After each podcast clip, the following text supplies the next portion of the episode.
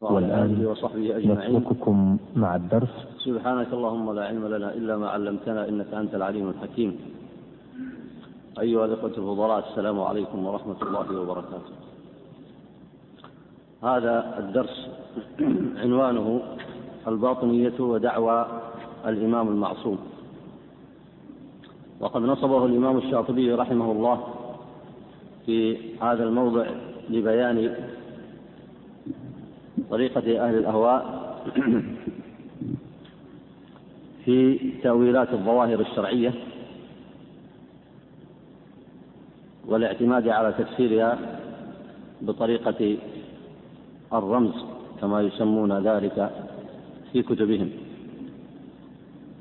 ومقصود الإمام من هذا الفصل مقصود الإمام الشاطبي من هذا الفصل هو ذكر طرائق الباطنيين ومن لف لفهم من أهل التشيع الشيعة وفرقهم كثيرة من الإسماعيلية وغيرها فهؤلاء يفسرون الكتاب والسنة تفسيرا على غير مراد الله سبحانه وتعالى. ويزعمون أن الإمام المعصوم وهو أصل مذهب الشيعة هو الذي يفسر لهم تلك النصوص الشرعية.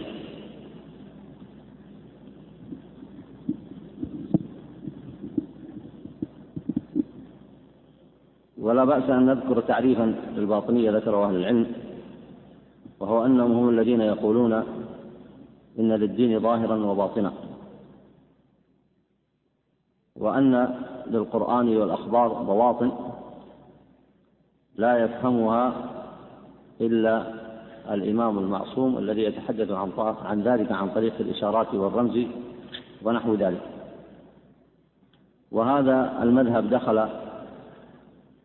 على العالم الإسلامي عن طريق اليهود. وأصله أصل هذا المذهب هو مذاهب اليهود والمجوس. وقد كتب الغزالي كتابه في فضائح الباطنية وكذلك كتب العلماء في ذلك في كتب, في كتب الفرق والملل والنحل.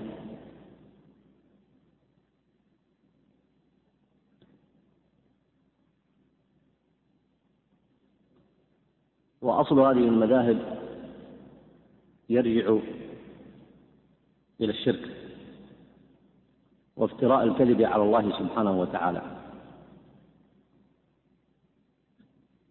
ومما يحسن بيانه في هذه المقدمة ليكون ذلك كالتمهيد لبيان كلام المصنف رحمه الله أن أتباع هذه الطوائف شأنهم في بناء مذاهبهم شأن المشركين من أهل الأمم الأخرى. فأصل هذه المذاهب الشرك والكذب على الله سبحانه وتعالى. ولذلك جاءت مناقضة لدين المرسلين عليهم الصلاة والسلام. فدين المرسلين عليهم الصلاة والسلام مبني على الصدق واتباع ما أنزل الله وحسن الاعتقاد. وأنهم لا يجعلون بينهم وبين الله وساطة. قاعدة دين المرسلين هو التوحيد كما قال الله تعالى إن الدين عند الله الإسلام. وقاعدته الصدق فيما ينسبونه إلى الله. أما هذه المذاهب والنحل فقاعدتها الشرك والكذب على الله سبحانه وتعالى. وقد جعل الله عز وجل الكذب عليه والقول عليه بغير علم هو قرين الشرك. فهنا عقائد الباطنيين وسميوا باطنيين لأنهم لا يلتزمون ما يلتزمه الناس من الألفاظ الظاهرة البينة. لا يلتزمون ما يلتزمه الناس من الألفاظ الظاهرة البينة التي يتعاملون عليها. كما يتعامل الناس بألفاظ ظاهرة في البيع والشراء وفي ألفاظ ظاهرة في القضاء وفي ألفاظ ظاهرة في التخاطب وفي ألفاظ ظاهرة بينة. فيما يتعلق بتفسير كلام بعضهم بعض وفي تفسير كلام الله وكلام رسوله صلى الله عليه وسلم. وإنما يبنون مذاهبهم على ألغاز ورموز ولذلك وصلوا بذلك إلى الكذب على الله عز وجل. ومن أبرز ما كذبوا فيه على الله سبحانه وتعالى ورسله أنهم زعموا أن لهم بينهم أن أن لهم واسطة بينهم وبين الله تعالى. وسموه الإمام المعصوم ووصفوه بالعصمة. أي أنه لا يخطئ ولا يضل وأنه لا يخطئ في شيء أبدا ولذلك سموه الإمام المعصوم. فإذا سألتهم ما هو الإمام المعصوم هذا هل هو رسول أرسل من عند الله؟ قالوا لا. فإذا قلت إن العصمة لا تكون إلا لكتاب الله ولرسوله صلى الله عليه وسلم قالوا وكذلك إمامنا فإنه معصوم. فإذا سألتهم من عصمه فإنك لا تجد لا تجد عندهم مستندا ولذلك هذا هو أول الكذب على الله عز وجل. ثم عن طريق هذا الإمام المعصوم يفترون على الله الكذب فيقولون مراد فيقول لهم مراد الله كذا ومراد الله كذا ومراد الله كذا. وينبني أيضا على عقائدهم أنه لا يجوز الطعن فيه ولا يجوز رد قوله بحال من الأحوال. أيا كان قوله فإنه مصدق فيما يقول. وبذلك اطرحوا الأدلة الشرعية واطرحوا الكتاب والسنة واتبعوا الإمام المعصوم كما اتبعت الأمم الأخرى حكماءها وكما اتبعت آه، الطوائف الضالة رؤساءها. فهذا هو أصل نحلتهم. ولذلك دخل عليهم الشرك ودخل عليهم الكذب على الله عز وجل ودخل عليهم الافتراء على الرسل عليهم الصلاة والسلام. هذا هو أصل هذا المذهب وهو مذهب كما ترون لا يعده علماء الإسلام من مذاهب الإسلاميين لأنه لأن قاعدته الشرك وعنوانه الكذب على الله عز وجل بشبه ودعاوى آه، لا يمكن أن تقبل بحال من الأحوال. وأصل هذا المذهب هو مذاهب اليهود ومذاهب المجوس وقد فضح علماء الإسلام هذا المذهب وقد يسأل سائل منكم فيقول لماذا انتشرت هذه المذاهب في العالم الإسلامي تحت اسم الإسلام؟ لماذا لم يكن هؤلاء الباطنيون ينتسبون إلى غير الإسلام ما دام الأمر كذلك؟ الجواب ما سيظهر لكم من كلام المصنف هنا فإنهم فإنهم في أصلهم دخلوا الإسلام تقية وأصل مقصدهم هدم الإسلام جملة وتضليل الناس وردهم إلى الوثنية لأن أصل هذا المذهب هو آه، الوثنية وتعدد الآلهة والدعوة إلى الشرك. فلما لم يستطيعوا أن يظهروا ذلك جهارا أظهروه بهذه الطرق الملتوية ومثاله في مثل هذه العصور مذاهب النصيريين ومذاهب آه، التشيع الشيعة ومثله أيضا مذاهب الإسماعيليين. ومثله في هذه العصور أو قريب منه وإن لم يكن في أصل المذهب آه، وإن لم يكن مع أصل هذا المذهب مشترك مثل مذاهب الحداثة الغلاة الحداثيين الغلاة الذين يطعنون في الكتاب والسنة عن طريق الرمز. إذا سألتهم قالوا ننتسب إلى الإسلام. وإذا سألتهم أردتم الكفر قالوا لا. وإذا جئت لكلامهم كما صنع العلماء المحققون وجدت كلامهم هو الكفر بعينه ولكنهم يرمزون للكفر رمزا. فإذا تأملت لماذا يصنعون ذلك؟ فلا تجد إلا جوابا واحدا وهي أنهم يريدون أن يتستروا بالإسلام ويصلوا إلى مقصدهم في إضلال العامة والتشكيك في الشريعة. وأصل هذه المذاهب كلها يرجع إلى مذاهب الأمم الأخرى التي تريد أن تصد هذه الأمة عن دينها. فإن استطاعت بالأمر الظاهر البين صنعت وإن لم تستطع سلكت سبل آه، طرائق الباطنيين ومن لف لفهم. اقرأ بارك الله فيك. بسم الله الرحمن الرحيم.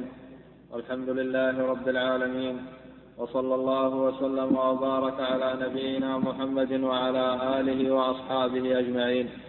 قال المصنف رحمه الله فصل ومنها بناء طائفة منهم الظواهر الشرعية على تأويلات لا تعقل يدعون فيها أنها هي المقصود والمراد لا ما يفهم العربي منها مسندة عندهم إلى أصل لا يعقل.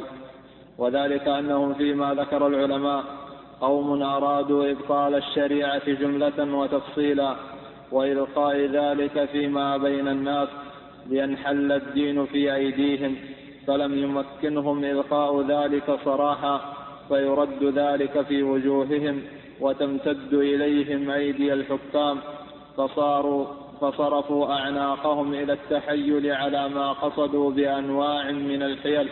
من جملتها صرف الهم من الظواهر إحالة على أن لها بواطن هي المقصودة وأن الظواهر غير مرادة. هنا المصنف يحدد هدف مثل هذه الطوائف ومثل هذه النحل وهدفهم واضح. ومن العجب أن أهدافهم أن أهدافهم آه، مستمرة مع انتشار الإسلام. فإذا ضعف الإسلام قووا وإذا قوي الإسلام انكمشوا. لأن أهدافهم هذه لا تصير آه، واقعا ملموسا إلا عن طريق آه، حيلهم وعن طريق آه، مناهجهم هذه. إي نعم. فقالوا كل ما ورد في الشرع من الظواهر في التكاليف والحشر والنشر والأمور الإلهية فهي أمثلة ورموز إلى بواطن. بارك الله فيك. يعني لو قالوا لعوام المسلمين إنما ورد في التكاليف والحشر والنشر والأمور الإلهية هي كذب ماذا يقول الناس لهم؟ قالوا أنتم كفار أعاذنا الله وإياكم منهم من أعاذنا الله آه، منكم ثم يقومون عليهم بحق الله. لكنهم يصلون إلى نفس الهدف وهو التشكيك في الدين وفي معتقد وفي المعتقدات الإسلامية بهذه الطريقة. يقولون هذه رموز معانيها ليس كما تفهمون أنتم. ولذلك تأثر أهل التصوف بمثل هذا وإن لم يصلوا آه، إلى هذا المستوى. لكن الغلاة في وحدة الوجود وغيره وصلوا إلى هذا المستوى. لأنهم يفسرون الأمور بالرمز. ولذلك كما مضى معكم وهذا من الربط بين آثار الفرق وآرائها كما مضى معكم أسقطوا التكاليف. وقالوا هذه التكاليف لها ظاهر وباطن. فظاهرها ليس مقصودا منه دخول الأولياء تحتها. ولذلك جعلوا الولي تسقط عنه بزعمهم التكاليف. فيتبع ما ما ما يسمى الحقيقة. إذا قلت فإذا قيل ما الحقيقة فهو رمز عندهم يدل على الخروج من التكاليف. وأما الشريعة الظاهرة فهي التي لنا نحن العوام الذين نتبع الشريعة الظاهرة. وهذا أسلوب فيه رمز. أليس كذلك؟ هذا أسلوب فيه رمز. إذا أردت أن تفرق بين الحقيقة والشريعة فالحقيقة رمز لهم والشريعة هي الظاهر. الظاهر لا يتبعه إلا مثلنا نحن. وأما هم فيتبعون رمزا عندهم اسمه الحقيقة فإذا سألت عن هذا الرمز وجدته التفلت من التكاليف وترك الصلاة وإتيان أبواب الكفر. ولا يسمون ذلك كفرا بل يسمونه ويرمزون له بما يقولونه وهو الحقيقة. أي نعم. فمما زعموا في الشرعيات أن الجنابة مبادرة مبادرة الداعي للمستجيب بإفشاء سر إليه قبل أن ينال رتبة الاستحقاق. ومعنى الغسل تجديد العهد على من فعل ذلك. ومعنى مجامعة البهيمة مقابحة من لا عهد له ولم يؤد شيئا من صدقة النجوى. وهو مائة وتسعة عشر درهما عندهم. قالوا فلذلك أوجب الشرع القتل على الفاعل والمفعول بها وإلا فالبهيمة متى يجب القتل عليها؟ والاحتلام أن يسبق لسانه إلى إفشاء السر في غير محله. يسبق لسانه. أن يسبق لسانه إلى إفشاء السر في غير محله فعليه الغسل أي تجديد المعاهدة. والطهر هو التبرؤ من اعتقاد كل مذهب سوى متابعة الإمام والتيمم الأخذ من المأذون إلى أن يسعد بمشاهد الداعي والإمام والصيام هو الإمساك عن كشف السر. بارك الله فيك. لاحظ هذا كله ولا يحتاج إلى وقفات كما يشير المصنف لأن هذا من الكذب المحض على الله سبحانه وتعالى ومن التلاعب بالنصوص الشرعية. وعباد الأصنام لم يجرؤوا أن يصنعوا مثل هذا. بل كان الشرك الذي يمارسه عباد الأصنام لم يفتروا على الله مثل هذه المفتريات بل إنما افتروا في أصل الشرك فقالوا إن الأصنام ومعبوداتنا تنفعنا عند الله عز وجل وافتروا في بعض أمور التشريع التشريع عند الجاهليين كما سبق معكم في الدروس الماضية افتروا فيه لكن لم يبلغ افتراؤهم مثل هذا الكذب على الله عز وجل. ولذلك جعل الله عز وجل الكذب عليه قرين الشرك. فهؤلاء يحلون الفواحش وهم إباحية كما سيأتي معكم. باطنيون هؤلاء إباحية كما أن غلاة الأحداثيين العقائديين الذين يتبعون عقائد اليهود والنصارى والمذاهب المنحرفة هم في الحقيقة إباحيون. يعني لا يلتزمون بالحلال ولا بالحرام. وكذلك الفلاسفة الذين ردوا ما عند الأنبياء هم إباحيون. وكذلك هؤلاء الباطنيون على مختلف طوائفهم وعقائدهم هم إباحيون. والإباحية تظهر من هذه من مثل هذه الأمثلة. فإنهم حولوا الأوامر الشرعية إلى غير مراد الله عز وجل.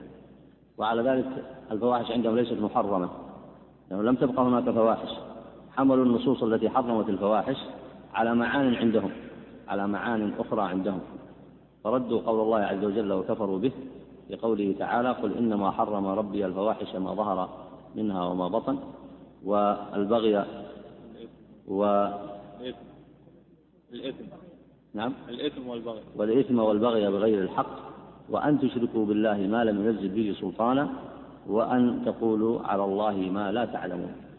فهؤلاء لم يحرموا الفواحش ولم يحرموا الكذب على الله والشرك.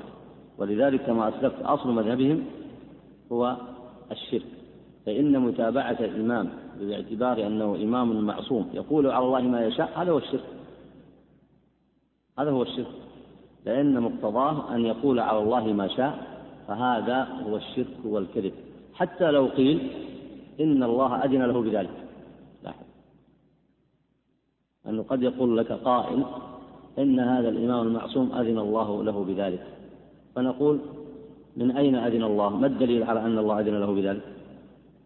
مثله كما يدعي آه، آه، المشركون من أهل التصوف الذين يقولون إن فلانا يصرف أمر الكون مثلا أو أنه يعلم الغيب أو أنه يجير من الضر أو أنه ينزل الرزق. فإذا قيل من أمره بذلك؟ ومن أعطاه ذلك؟ وهم لا يقولون من عند نفسه بل يقولون الله فكذبوا على الله. من أين؟ من أين في كتاب الله أو سنة نبيه صلى الله عليه وسلم أن الله أعطى فلانا كذا؟ أو أن الله جعل لفلان خاصية من دون الناس؟ أو أنه صرف فلانا أو فلانا في الكون؟ من أين ذلك؟ فهذا هو الشرك. ولذلك كل هذه التي يظهرونها إنما أرادوا بها أن يخفوا كفرهم وشركهم. لكن الذي أظهروه هو الشرك أيضا. الذي أظهروه من مثل هذه المقالات هو الشرك. لأنه لأنه كذب على الله. لأنه كذب على الله. والكذب على الله من جنس الشرك. كذب على الله من جنس الشرك. فتكذيب شيء مما أنزل الله كفر. والكذب عليه سبحانه وتعالى كفر وشرك. أي نعم. ولهم من هذا الإفك كثير من الأمور الإلهية وأمور التكليف وأمور الآخرة. وكله حوم على إبطال الشريعة جملة وتفصيلا. إذ هم ثنوية ودهرية وإباحية منكرون للنبوة والشرائع والحشر والنشر والجنة والنار والملائكة بل هم منكرون للربوبية وهم المسمون بالباطنية. لاحظ هنا آه أنهم ثانوية أي يقولون الإله اثنين. ودهرية ينكرون البعث وإباحية يستبيحون المحرمات منكرون للنبوة والشرائع والحشر والنشر والجنة والنار والملائكة بل هم منكرون للربوبية. يعني أن الله هو الذي يتصرف في كونه كما قال المشركون عباد الأصنام حتى هذه لا يقرون بها. يعني غلاة المتصوفة أشركوا حتى في الربوبية. مع أن عباد الأصنام لم يشركوا في الربوبية بل يقولون إن الله هو وحده الذي يصرف أمر السماوات والأرض. لكن غلاة المتصوفة يقولون إن فلانا وفلانا والقطب والقطب والغوث يصرف في الكون. هذا شرك في الربوبية. ثم يصرفون له شيئا من العبادة فهذا شرك في الألوهية صرف للعبادة لغير الله. ومع ذلك ينتسبون ينتسبون إلى الإسلام. فتأملوا هنا آه، دقة العلماء المحققين عندما كشفوا أمر هؤلاء. ولم يكتفوا بظاهرهم.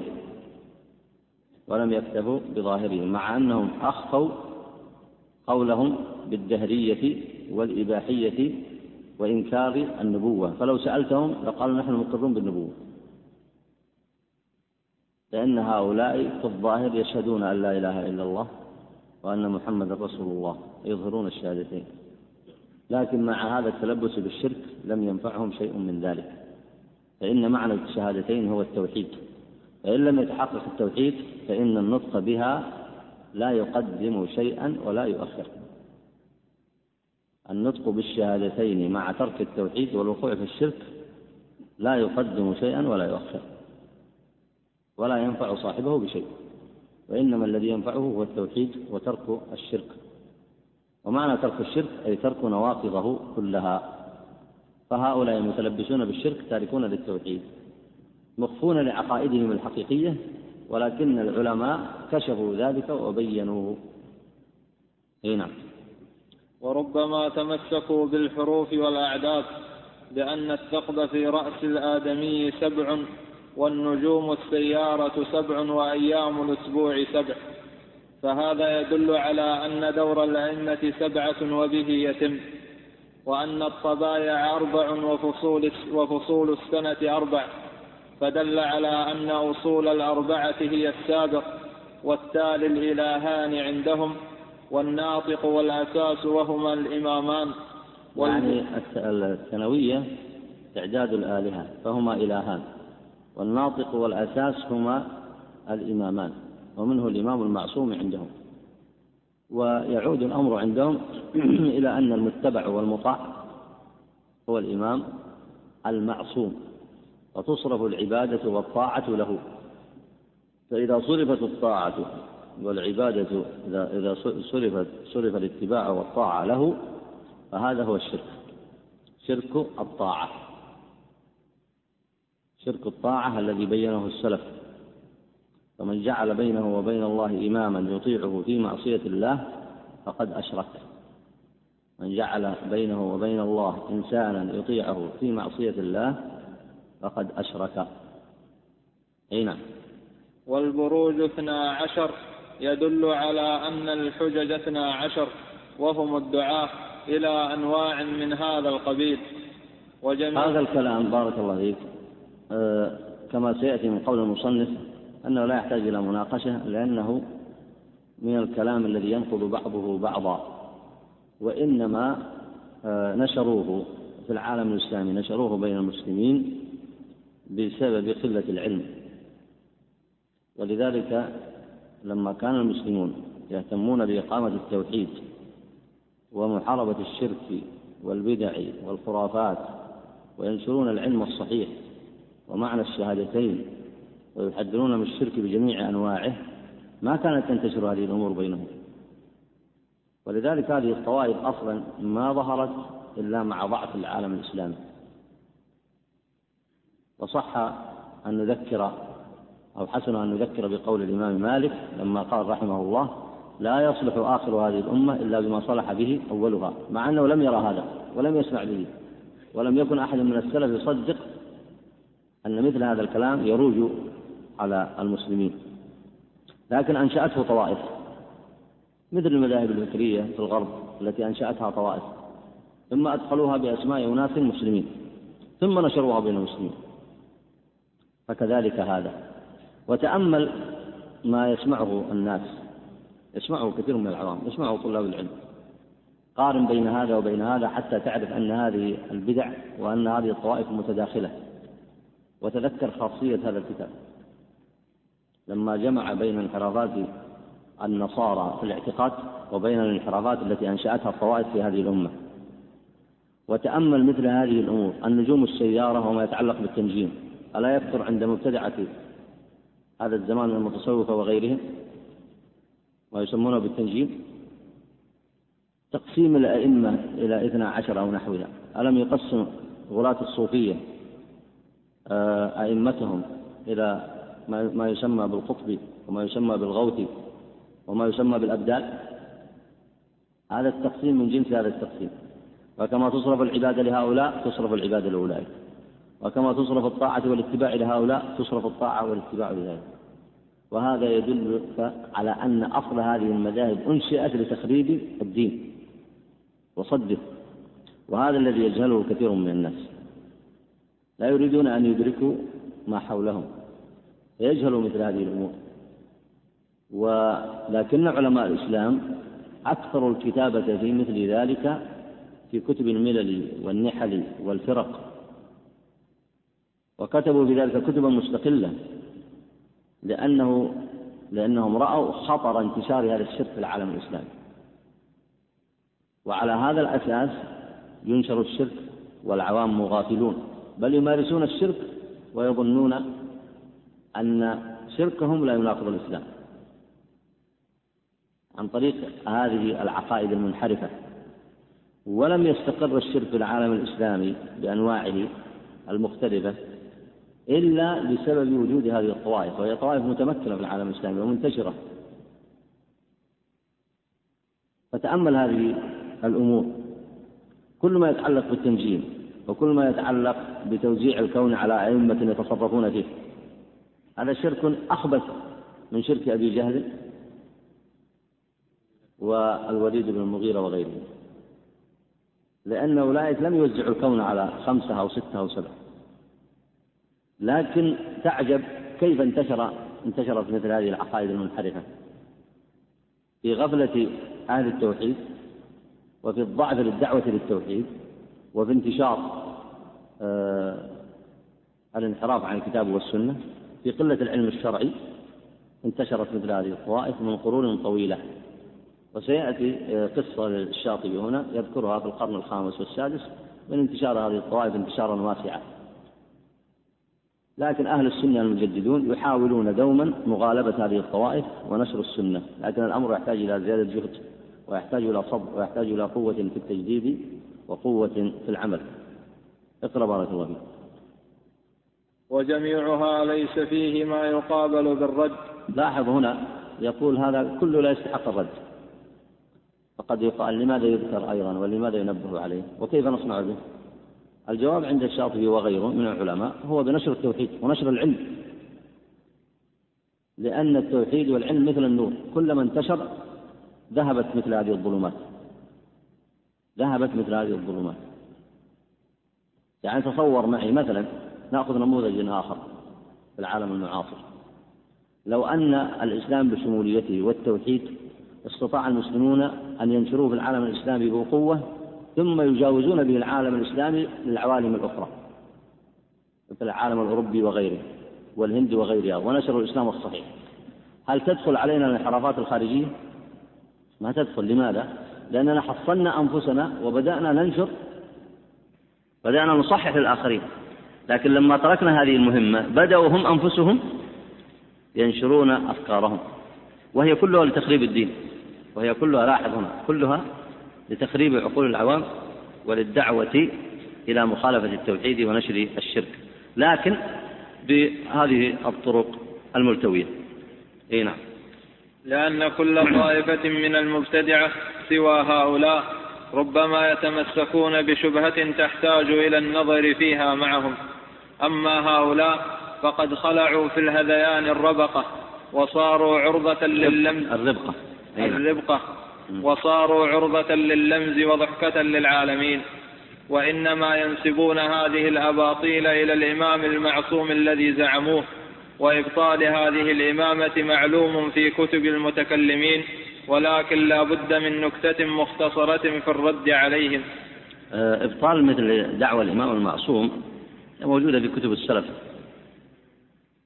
آه، ولكن المصنف قد يشير بعض الأحيان إلى أحد هذين المصطلحين. قد يقول علم التوحيد السنة وقد يقول علم الكلام. لكن الأولى أن يقول أن هذا هذه الردود وإبطال ما دعوى الإمام المعصوم بالحجة القوية موجود في كتب آه، أهل السنة. إيه نعم. فلا يخلو أن يكون ذلك عندهم إما من جهة دعوى بالضرورة وهو محال لأن الضروري هو ما يشترك فيه العقلاء علما وإدراكا وهذا ليس كذلك. وإما من جهة الإمام المعصوم فسماعهم منه لتلك التأويلات فنقول لمن زعم ذلك. هذه المناقشة من الإمام الشاطبي لدعوى آه، هؤلاء في قولهم أن لنا إماما معصوما نتبعه. فإذا قلت له قال الله وقال رسوله قال أنا أقول بما يقول الإمام المعصوم. فهنا يريد الإمام الشاطبي أن يناقشهم في هذه البدعة. فيقول من أين علمتم أن الإمام المعصوم له حق في أن يحدثكم كما شاء؟ هل هذا أمر بالضرورة والحس كما يشاهد الناس الأمور المحسوسة فيتفقون عليها؟ يعني أنتم الآن وسائر العقلاء يتفق الناس على أن هذا الكون فيه هواء وعلى أن فيه شمس وقمر. هذه أمور محسوسة معلومة. فيقول هل موضوع الإمام المعصوم مثل هذه الأمور؟ طبعا لا. فيقول إذا من أين عرفتم؟ قالوا عرفنا من طريق السماع. عرفنا من طريق السماع فسيناقشهم في هذا الطريق الذي يزعمونه وعن طريقه وصفوا الإمام بأنه بأنه معصوم. هنا. نعم فنقول لمن زعم ذلك ما الذي دعاك إلى تصديق الإمام المعصوم دون محمد عليه السلام مع المعجزة وليس لإمامك معجزة؟ فالقرآن يدل على أن المراد ظاهره لا ما زعمت. نعم يقول إن المعجزة وهي القرآن الذي جاء بها النبي عليه الصلاة والسلام تدل على أن المعصوم هو النبي عليه الصلاة والسلام وتدل على أن ظواهر القرآن مرادة وعليها يفهم الناس مراد الله سبحانه وتعالى. وسواء عرفنا ذلك من خلال معجزة من معجزاته عليه الصلاة والسلام وهي القرآن أو من سائر معجزاته الأخرى فمعجزات النبي عليه الصلاة والسلام كثيرة. أي نعم. فإن قال ظاهر القرآن رموز إلى بواطن فهمها الإمام المعصوم ولم يفهمها الناس فتعلمناها منه. قيل لهم من أي جهة تعلمتموها منه؟ يلاحظ هنا. ما داموا زعموا أن ظاهر القرآن غير مراد وأنهم لا يفهمون ذلك إلا عن طريق الإمام المعصوم فسيوجه له سؤالا هنا. يقول من أي جهة تعلمتموها منه؟ طبعا الجواب ما هو؟ ما يخلو إما أن يكون بالمشاهدة فهم لم يشاهدوه. وحتى لو شاهدوه فإنهم لابد أن يسمعوا كلامه. لابد أن يسمعوا كلام ذلك الإمام المعصوم. أو يقول بسماع منه. والصواب أنه لا بد أن يكون بسماع منه. والاستناد إلى السماع إنما يكون بالحاسة التي هي الأذن. وعن طريق سماع اللغة. لاحظتم الآن؟ سيصل معه إلى هذا من حيث المناقشة. فيقول أنتم تحتاجون أن تسمعوا كلامه. ونحن أيضا سمعنا كلام النبي عن النبي عليه الصلاة والسلام عن طريق السماع والنقل. وأنتم سمعتم كلام الإمام المعصوم عن طريق السماع والنقل. وإذا قلتم القرآن رمز فكذلك نقول لكم يقول الإمام الشاطبي يقول نقول لكم إن كلام إمامكم أيضا رمز. لا تستطيعون أن تفهموه. لاحظتم الآن؟ لا تستطيعون أن تفهموه. إذا إذا لم تجعلوا للكلام ضابطا ويفهم بظاهره وإنما هو رمز يتلاعب به وكذلك كلام الإمام المعصوم لا يمكن فهمه. فيصل معهم إلى هذه المسألة. اقرأ بارك الله فيك. أبي مشاهد قلبه بالعين أو بسماع منه فلا بد من الاستناد إلى السماع بالأذن فيقال فلعل لفظه ظاهر له باطل لم تفهمه ولم يطلعك عليه فلا يوثق بما فهمت من ظاهر لفظه. لاحظت الآن. يعني يقول أنتم تركتم النصوص الشرعية تقول لها ظاهر ليس لها ظاهر ولها باطن لها رمز. فيقول لهم إن النصوص الشرعية التي سمعناها نحن وأنتم سمعناها عن طريق اللغة ومنقولة لنا عن طريق السماع. وأنتم كذلك كلام إمامكم منقول لكم عن طريق اللقى وعن طريق السماع. فإذا لم يمكن فهم نصوص القرآن فكذلك لا يمكن فهم كلام إمامكم فلا فائدة من النقل عنه. وهذا إبطال لمذهبهم. وهذا إبطال لمذهبهم. أي نعم. فإن قال صرح بالمعنى وقال ما ذكرته ظاهر لا رمز فيه أو والمراد ظاهره قيل له وبماذا عرفت قوله لك؟ إنه ظاهر أنه لا رمز فيه بل أنه كما قال إذ يمكن أن يكون له باطن لم تفهمه أيضا فلا يزال الإمام يصرح باللفظ والمذهب يدعو إلى أن له فيه رمزا. ولو فرضنا أن الإمام أنكر الباطن فلعل تحت إنكاره رمز لم تفهمه أيضا حتى لو حلف بالطلاق الظاهر على أنه لم يقصد إلا الظاهر. لاحتمل أن يكون في طلاقه رمز هو باطنه وليس مقتضى الظاهر. فإن قال ذلك يؤدي إلى حسم باب التفهيم. قيل له فأنتم حسمتموه بالنسبة إلى النبي عليه السلام. فإن القرآن دائر على تقرير الوحدانية والجنة والنار والحشر والنشر والأنبياء والوحي والملائكة مؤكدا ذلك كله بالقسم. وأنتم تقولون إن ظاهره غير مراد وإن تحته رمزا فإن جاز ذلك عندكم بالنسبة إلى النبي صلى الله عليه وسلم لمصلحة وسر له في الرمز جاز بالنسبة إلى معصومكم أن يظهر لكم خلاف ما يضمره لمصلحة وسر له فيه وهذا لا محيص لهم عنه. أي نعم. لا محيص لهم عنه إلا أن أن يجيبوا فيقولوا نحن نعتمد ظاهر كلامه.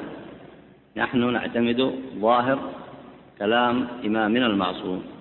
فنقول أيضا ونحن نعتمد ظاهر كلام ربنا سبحانه وتعالى وظاهر كلام نبينا محمد صلى الله عليه وسلم.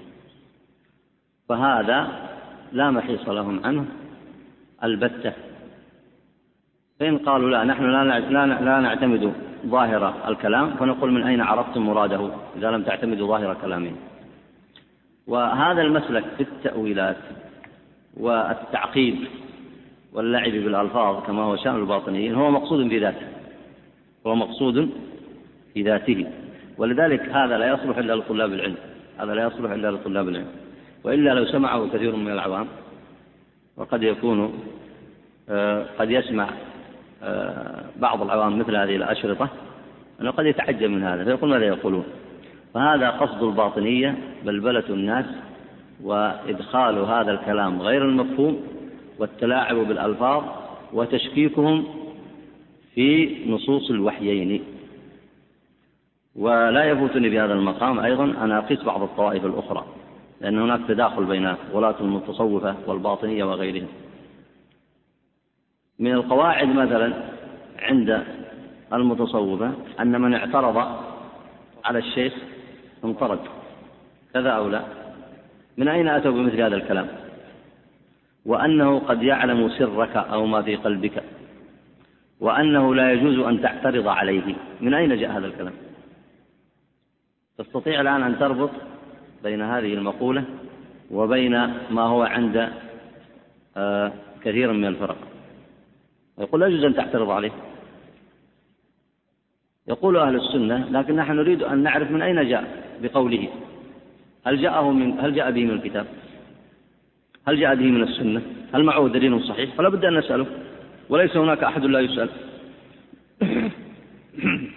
ليس هناك أحد لا يسأل الناس كانوا يسألون أبا بكر وعمر مع أنه ليس هناك أحد أفضل في هذه الأمة بعد النبي صلى الله عليه وسلم من أبي بكر رضي الله عنه. فكان الناس يسألونه يسألونه عما يفعل ويأخذون معه ويعطون ويسألونه عن دليله ويسألونه عن تصرفه ماذا حمله عليه ويناصحونه ويأخذون معه ويقدمون ويؤخرون. لكن هؤلاء لما أرادوا أن يضلوا الناس وليس عندهم علم ماذا صنعوا؟ سدوا هذا الباب. سدوا باب المناقشة وسدوا باب الأخذ والعطاء وسدوا باب التعلم. وتركوا الناس في أمور مجهولة ولا ريب أن من يقبل مثل هذا النوع من التقليد فإنما يهلك نفسه. ولذلك من القواعد التي انتشرت عند كثير من الطرقيين في العالم الإسلامي ولها علاقة بمثل هذا الكلام أن من اعترض انطرد وأنت عليك أن تسمع من الشيخ ما يقول ولا يجوز لك أن تعترض عليه. لك أن تسأله ما دليله. بل إن بعضهم من جعل في الشيخ سرا بحيث أنه يعلم ما في نفسك. هل أنت تقبل كلامه أو أنت معترض على كلامه؟ فمثل هذا يعني مهما بذلت في تربية أهل السنة أن يصل الإنسان إلى مثل هذه الحساسية والخوف بين يدي الله ولله المثل الأعلى هذا من أعلى درجات الإيمان. ولذلك ذلك النوع من أعلى درجات الشرك والعياذ بالله. أن يعبد الناس بعضهم بعض بهذه الطريقة في اتباع الإمام المعصوم هذا من الشرك الأكبر. لكنه آه، مغلف بدعوى بدعوى الإسلام. ولذلك راجع عند المتأخرين وفي العصور المتأخرة أن الإسلام هو النطق. وبهذا تنتشر مثل هذه الطوائف. إذا حسبت هؤلاء على النطق معهم النطق وإلا لا؟ ها؟ خلاص. ما دام معهم ينطقون فأنت لا تملك أمامهم شيئا. فما يروج في العالم الإسلامي من إيقاف الدين على النطق أو بعض المسائل وإبعاد التوحيد كله لتروج مثل هذه المذاهب. ولتروج المذاهب الفكرية المعاصرة التي جاءت متأثرة بأديان اليهود والنصارى. لأن هذه النطق لا يردها. أبناء المسلمين ينتسبون إليها ويعملون بها ويدافعون عنها بل ويتعصبون لها. وتنشأ بينهم ويتكاثرون فيها جيلا بعد جيل. فإذا أنت قلت أن الإسلام هو النطق هؤلاء أيضا ينطقون فما اعتراضك عليهم؟ وهذا ليس بشرك. ليس بشرك. بل أنتم أيها السلفيون متشددون. وأنتم دعاة السنة المحضة متشددون. تقولون هذا شرك وليس بشرك. والمطلوب من الناس أن ينطقوا فقد نطقوا. وما يصنعونه هذه أمر أنتم ما تستطيعون أن تقيموه. فتارة هم أولياء الله. وتارة قد أعطاهم الله عز وجل نوعا من القداسة. وتارة جعل الله فيهم سرا. وتارة تصرفاتهم هذه مأذون فيها من عند الله. وتارة مبنية على أحاديث ضعيفة. وتارة مبنية على تشكيك. فجعل الناس جعل الناس في هيبة أمامها. ما يستطيعون أن يقاوموها. والجهات التي تقاومها أو تدعو إلى تصحيحها يقال إنها أفكار متشددة وغير ذلك. فانحسر التوحيد في العالم الإسلامي وانتشرت آه، هذه الطرائق. ابتداء من طرائق الباطنيين مثل الطرائق الإسماعيلية والنصيرية والتشيع وطرائق آه، غلاة الصوفية بل والمتصوفة عموما لأن هذه الأمور كلها ترجع إلى جنس واحد ترجع إلى جنس واحد حتى في أسلوب التربية لاحظ. أسلوب التربية هذا فيه تبعية ولا ما فيه تبعية؟ وفيه انقياد وتقليد أعمى ولا ما فيه؟ فتأمل التربية عند الطرقيين. هكذا تربية مبنية على التقليد وتربية مبنية على التقليد الأعمى. لأن هذا من احترام الشيخ ومن احترام المشايخ ومن محبة الصالحين. وأنت من أنت وإلى أين وصلت حتى تعترض على فلان أو تناقش فلان؟ أو تسأل فلان عن دليل من أنت؟ ونفس المشكلة وقعت في لما انتشرت المذاهب الفكرية المعاصرة. فصارت الأمور تناقض أصول الشريعة ولا أحد يستطيع أن يسأل من يصنع ذلك لما, لما فعلت ذلك. أنه لا يجوز الاعتراض عليه. كيف يعترض على هؤلاء القادة؟ وكيف يعترض على آه، هؤلاء آه، المشيخة؟ وكيف يعترض على هؤلاء المتفقهة؟ وكيف يعترض على هذا؟ ويمارسون على الناس الشرك ويسهلونه لهم وينشرونه بينهم. وليس دواء هذه الأمور هو الفلسفة. أن تجاوبهم بنفس الطريقة الفلسفية لا. بل ارجع إلى كلام الإمام مالك. لا يصلح آخر هذه الأمة إلا ما صلح بها أولها. وأعيد المثال السابق. لو انتشر التوحيد انتشارا عاما صحيحا قويا في العالم الإسلامي يبقى هذا الكلام؟ ما يبقى هذا الكلام. ما يمكن أن يبقى. لا تبقى المذاهب الفكرية المعاصرة ولا يبقى الشرك الأكبر الذي يضرب بجيرانه عند القبور ولا تبقى ولا تبقى طوائف الطرقيين ولا يبقى آه، التشيع آه، الذي فيه الكذب على الله ورسوله صلى الله عليه وسلم ولا النصيرية ولا بقية الطوائف الضالة. ثم هذا كله يصنع له حماية حواجز. عن طريق الإرجاء وعن طريق كثير من المتفقهة المتأخرين الذين لا يفرقون بين الغث والسمين ويقدمون للناس الإسلام تقديما ضعيفا. ولا ريب أن مثل كلام الإمام مالك هو الدواء لمثل ذلك. وليس وإلا فإن هذه الأمور ما يمكن يتصور. يعني لو حدثت أحدا من السلف في القرن الأول والثاني أن هذا ينتشر في العالم الإسلامي ما يمكن أن يتصور. لا يمكن. سيقول أين المسلمون؟ سيقول أين أهل التوحيد؟ سيقول أين العلم؟ معقول ينتشر مثل هذا؟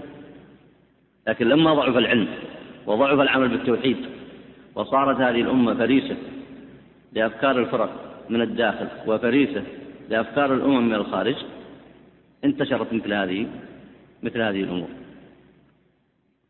والمظاهر في هذا كثيرة ولا أريد أن أتحدث عنها كثيرة جدا فإنه يطاف بقبور ويطاف ببيوت كما يطاف ببيت الله عز وجل. ويحج إلى مشاهد كما يحج إلى بيت الله العظيم. بل يفضل هؤلاء الحج إلى المشاهد أفضل من الحج إلى بيت الله الحرام. هل صنع أهل الكفر وعباد الأصنام مثل هؤلاء؟ عباد الأصنام مع شركهم ما كانوا يطوفون إلا حول الكعبة. يعني لم تصل ضلالاتهم أنهم ينشؤون مشاهد أخرى يطوفون ويطوفون الناس بها. كانوا يمارسون عبادات عند بعض القبور لكن قبورهم وأصنامهم كلها حول الكعبة ويطوفون حول الكعبة. فهؤلاء أشد شركا وأشد ضلالا. ومع ذلك باسم الإسلام أعاذنا الله وإياكم من ذلك. إيه نعم.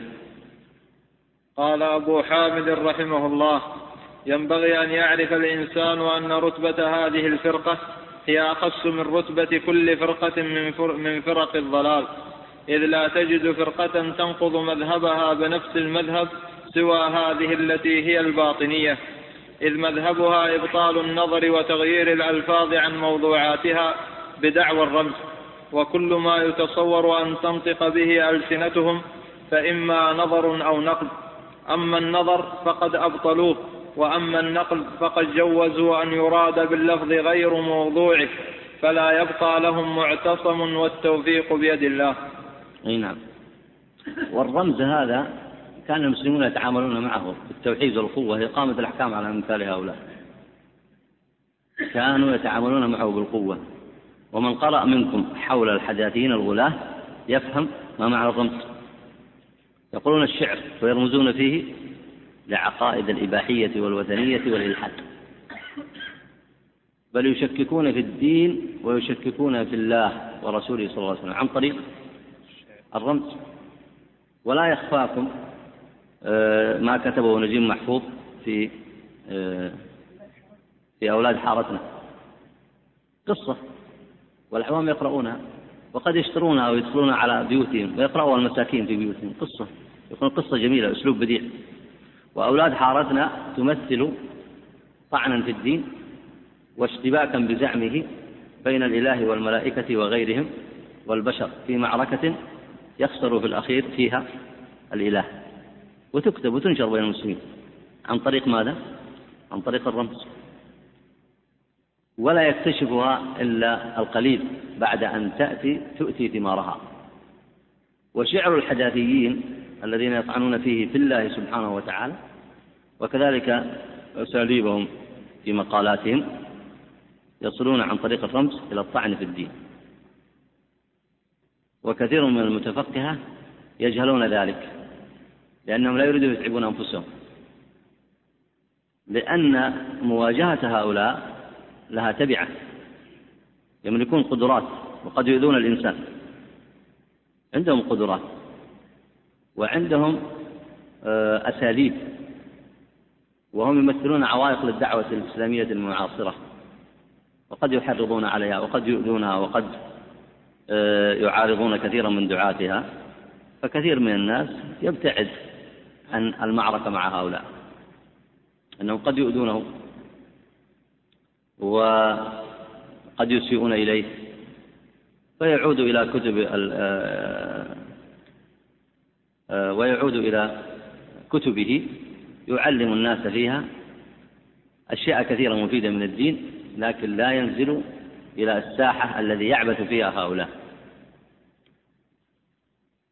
وهذه الطوائف آه، ليست قضية معاصرة كما يظن كثير من الناس بل هي قضية قديمة وهي صراع بين الشرك والتوحيد.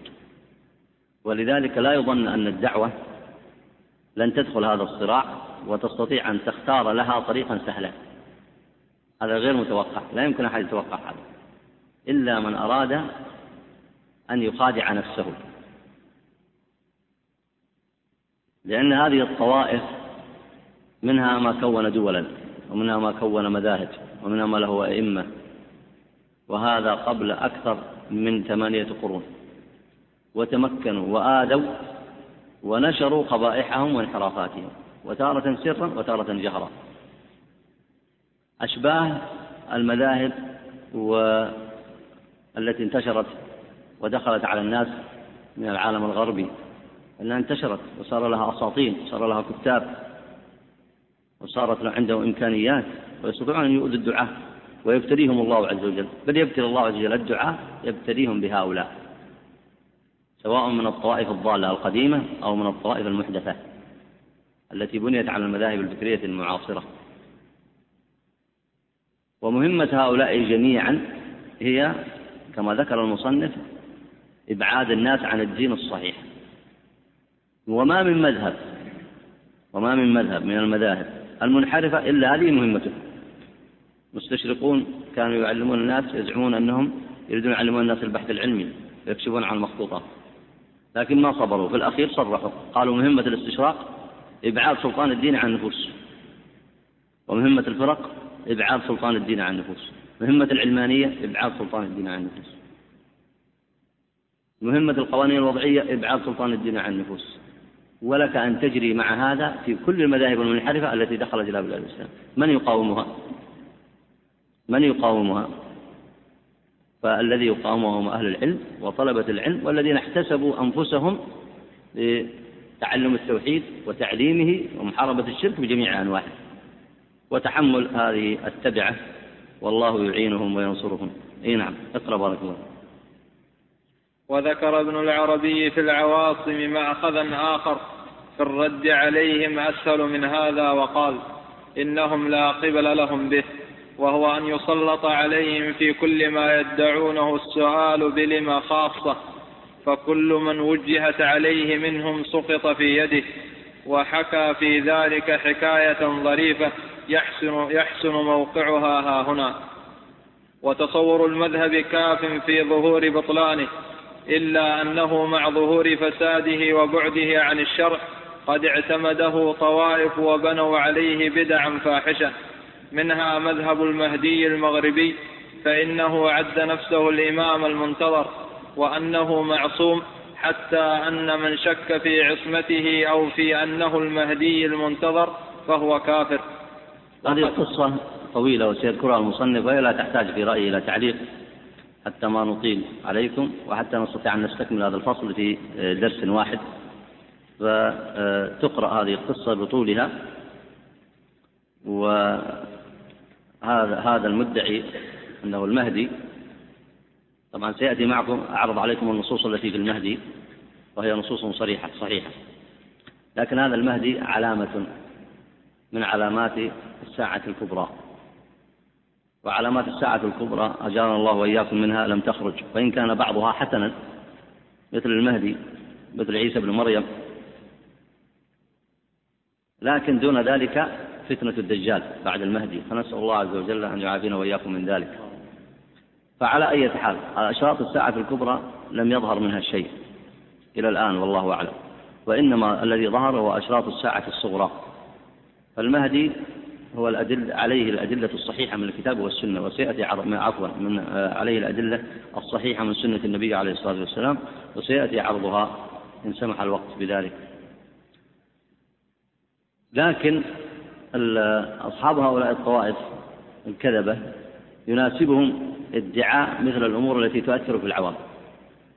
فالعوام وأهل السنة عموما كلما اشتد عليهم بأس ينتظرون هذا الفرج فإن المهدي إمام يقيم الحق والعدل في الأرض وينصر الله به الدين ويجمع الله به كلمة المسلمين كما سيأتي بالنصوص الشرعية. فالناس إذا اشتد بهم الأمر انتظروا هذا الفرج. فأصحاب الطوائف الضالة يعرفون ذلك من الناس فيأتون فيدعون ذلك. يأتي واحد منهم فيدعي يقول المهدي منا وهو فلان ابن فلان هو هذا. ويحاولون أن يجمعوا له صفات معينة حتى يصدق الناس. والناس سرعان ما يصدقون. الناس بطبيعتهم للشدة عليهم ولكثرة جهلهم ولأنهم يريدون الفرج من أي مكان يصدقون. فعندما يصدقون يذهبون مع هذا المهدي طويلا ففي النهاية يتبين أنه أن هذا ليس هو المهدي وأنه كاذب مفتري وأن الذي جمع له الناس أكذب منه. فهذه القصة من هذا الجنس مع أنه حكم وتمكن لكن تبين أنه ليس هو المهدي. اقرأ القصة بطولها بارك الله فيك. أو إذا ترون يعني نؤخر هذا إذا استحسنتم ذلك نؤخره في الشريط الذي بعده ليكون الدرس بعنوان المهدي.